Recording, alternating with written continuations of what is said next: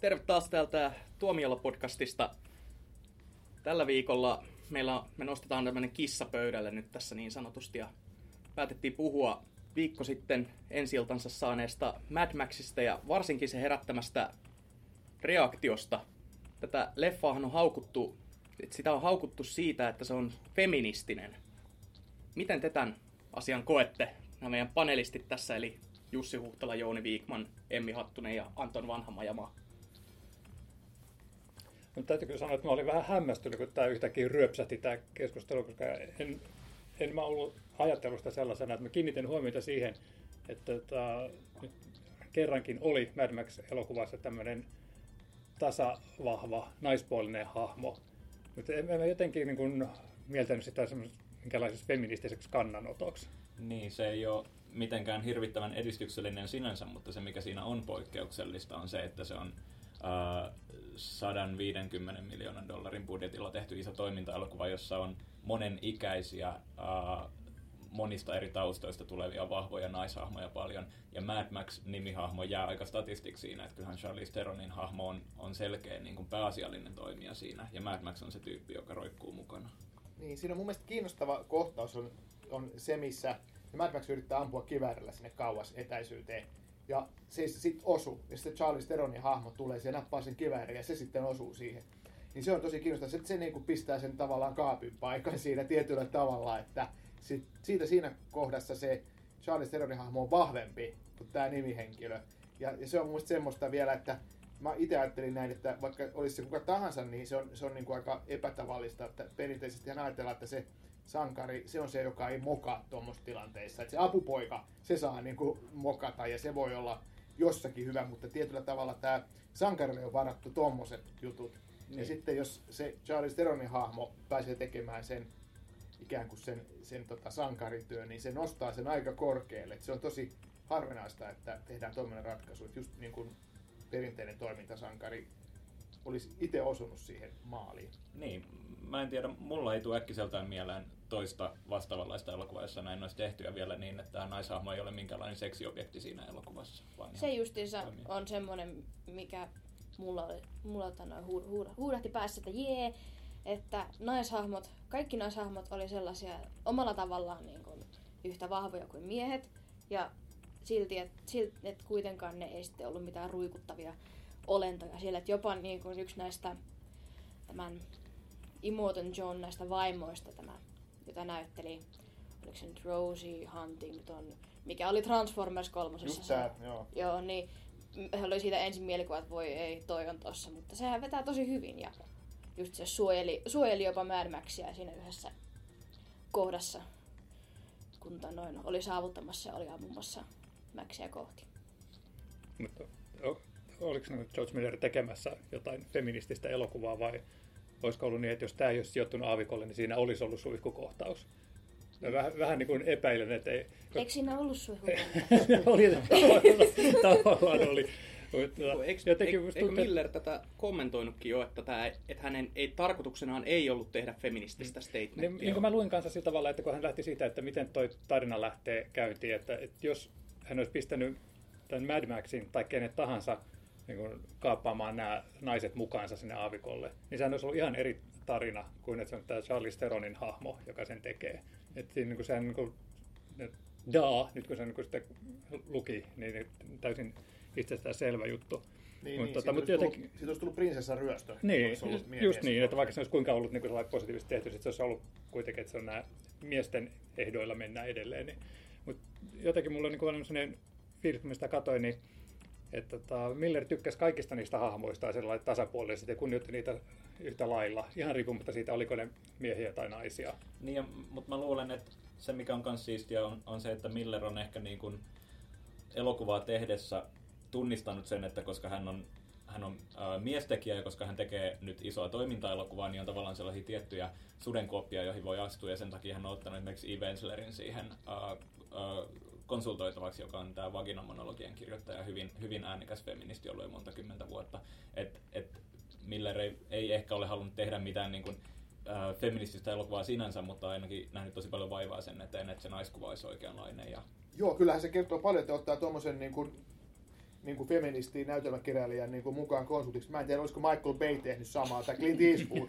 Joo, että kyllähän se kertoo jo tosi paljon, vaikka se ei olekaan varsinainen käsikirjoittaja. Ja se, että kun nykyään nämä sudenkuopat tämmöisissä elokuvissa tunnistetaan paljon pahemmin tai selkeämmin, että jos on tämmöisiä kliseitä, että nainen pulassa tai muuta.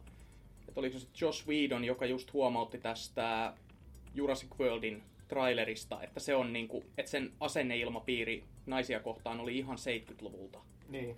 Niin, ja tota, tämähän on tietysti mitä monissa elokuvissa mietitään muussakin kuin Mad Maxissa. Tietysti Bond-leffat on semmosia, että ne oli 60-luvulla niin kuin, todella sovinistisia. Joitakin mielestä ne on edelleen sovinistisia, mutta sitä on kuitenkin muutettu niin kuin, tosi paljon, että siellä niin kuin, naiset on sitten muitakin kuin sihteereitä, tämmöisiä kauniita Aktiivisempia toimijoita. Niin, niin että 60-luvun Bonnissa just niitä, niitähän lyötiin avokämmellä naamalle, että on hiljaa. Niin nykyään ne sitten ne voi olla itse agentteja tai sitten niistä voi tulla tämmöisiä agentti salaisen palvelun johtajia ja sun muita.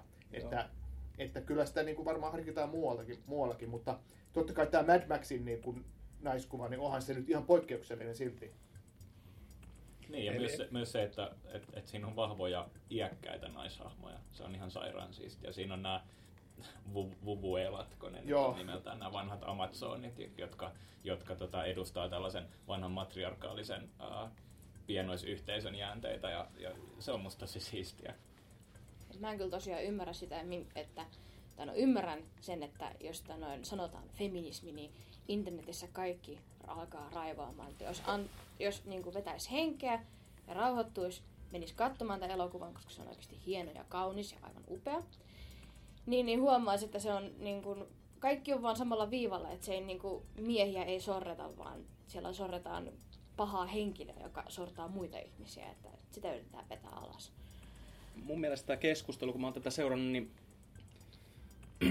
mua on ihmetyttänyt se, että kuinka tämä feminismi nyt nousee tapetille. Mä itse asiassa juttelin tästä Antonin kanssa just niin. Se, että ö, feminismi on nykyään kans äänekkäämpää ja näistä asioista, internetissä näistä asioista puhutaan vaan paljon enemmän. Et kun mulla tuli ensimmäisenä mieleen, että joku Aliens, vaikka aikanaan, niin onhan sekin feministinen toiminta-elokuva, jos sen sellaiseksi haluaa tulkita, mutta ei siitä, ei siitä tullut mitään meteliä. Itse asiassa, kun mä menin sanoa yhteen YouTube-videoon, missä keskusteltiin just tästä feminististä, niin mä, feminismistä, niin mä kerroin sille, että hei, miten tämä asia oikeasti on, niin sitten joku vastasi siihen, ai vähän niin kuin Aliens on yhtä feministinen kuin Mad Max Fury Road. Hmm. Joo, se on totta. Mä ajattelin ihan sama Aliens ja ensimmäinen Alien ja Ridley Scottin leffat muutenkin. Ja James Cameron on, on tehnyt tätä tavallaan jo 80-luvulla. Mm. Että ei ole sinänsä niin kuin mitään uutta. Mutta mut on se silti, että ne on kuitenkin vähän niin kuin poikkeuksia. Ja, ja, ja sitten kun tällainen kun Mad Max, mikä on jotenkin niin semmoinen testosteronin juttu ja semmoinen niin perinteinen toimintaelokuva, elokuvasarja ja sitten, sitten niin kuin, mä ymmärrän, tai en ihmettele sitä, että sitten jotkut tällaiset niin kuin äijät, jotka odottaa sitä semmoista testosteronitoimintaa ja kaikkea. Ja katsotaan, mitä tuossa on nainen, ja nyt nainen ampuu paremmin kuin tuo Mad Max, että se niin kuin rupesi jotenkin vaan niin kuin ahdistamaan. Ja se on tietysti on se vähän niin kuin säälittävää. Niin, toi, toi vähän niin kuin, tuota, on vähän turha puhua siitä, että onko Mad Max feministinen elokuva, koska semmoiset ihmiset, jotka ottaa tämän nyt ongelmaksi, ei he pysty katsoa sitä elokuvaa näitä, se on sitten ihan jotkut muut asiat, mitkä heitä ahdistaa ja pelottaa. Niin, niiden pitäisi kasvaa mm. vaan aikuisiksi. Niin, mutta toisaalta kun rupeaa funtsimaan, niin eikö toi Mad Max tapahtui vähän niin semmoisessa maailmassa, missä feminismi on toteutunut, että miehet ja naiset on tasa-arvoisia ja siellä on tapahtunut tuho. Johtaako feminismi maailman tuhoon? Ei, ei, ei. Ovatko nämä nettikirjoittajat oikeassa? Voi, voi että kun kaikki kuuntelijat nyt pystyisi näkemään Antoni ilmeä tuossa vastapäätä. Ei, mutta ihan, ihan hauska tulkinta. Mutta olisiko, sorry, mutta olisiko olis, olisiko niinku ihmisten mielipiteet erilaisia, jos feminismin korvaisi egalitarismilla? Mä kävin kaverin kanssa tästä keskustelua, että ei feminismi ole tasa-arvoa, vaan egalitarismi on tasa-arvoa. Se väli silloin, mitä ihmiset syö. Niin. Mä sille ihan sama oikeasti. Ne mut määrittelee e- egalitarismi. Siis se, mulle sanottiin niin, että se on sitä tasa-arvoa, koska feminismi on sananmukaisesti, että naiset haluavat samat oikeudet kuin miehet. Se ei ole tasa-arvoa se ei, ne, feminismi ei ajattele miesten oikeuksia.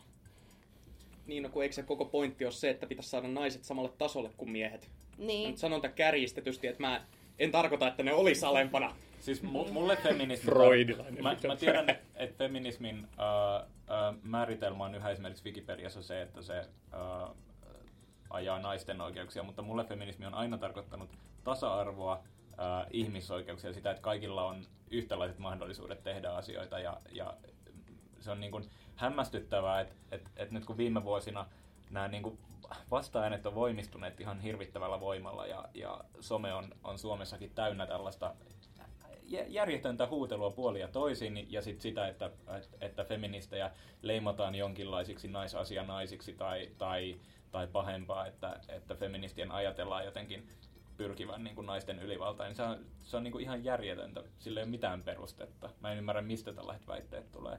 Niin ihan sama mikä se termi on, oli se mikä egalitarismi. Niin, tai egalitaria. Ei sitä osaa edes ääntää kukaan. Tai, niin, tai, sanoinkin sitä, että, niin sama, se sama asia merkitsee mulle.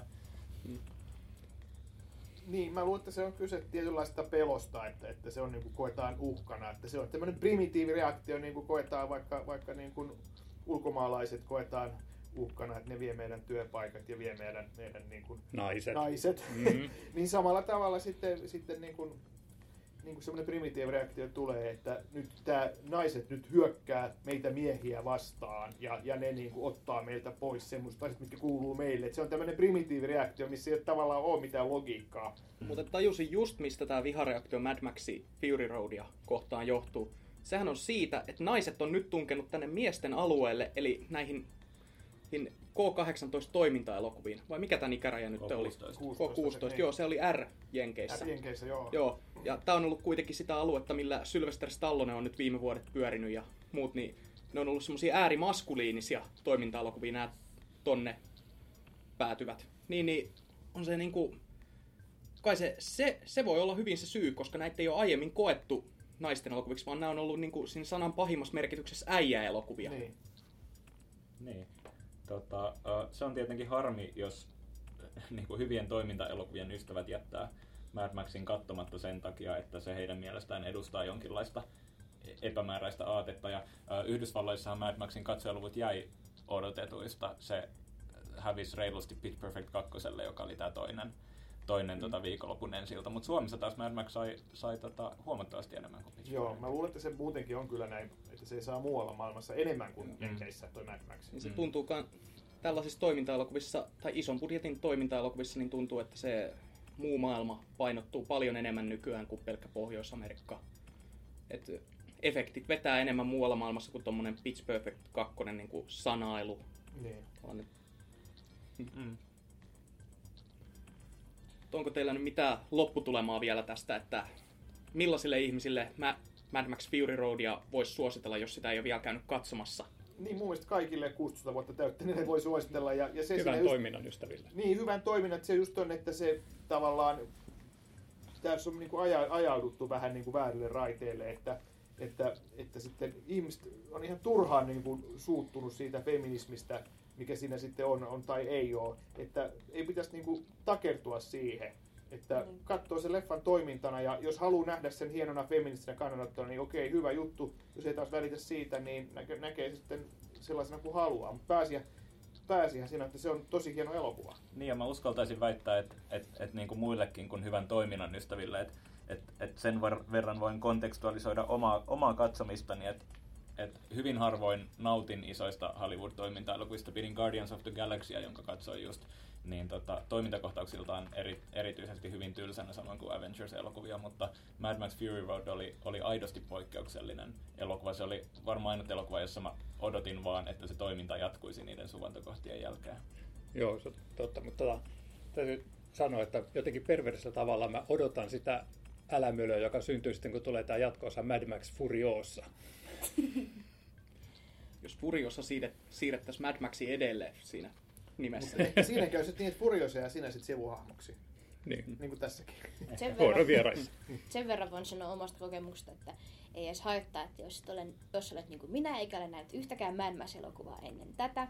Tämä oli mun eka Mad Max-elokuva ja mä rakastin tätä aivan hirveästi.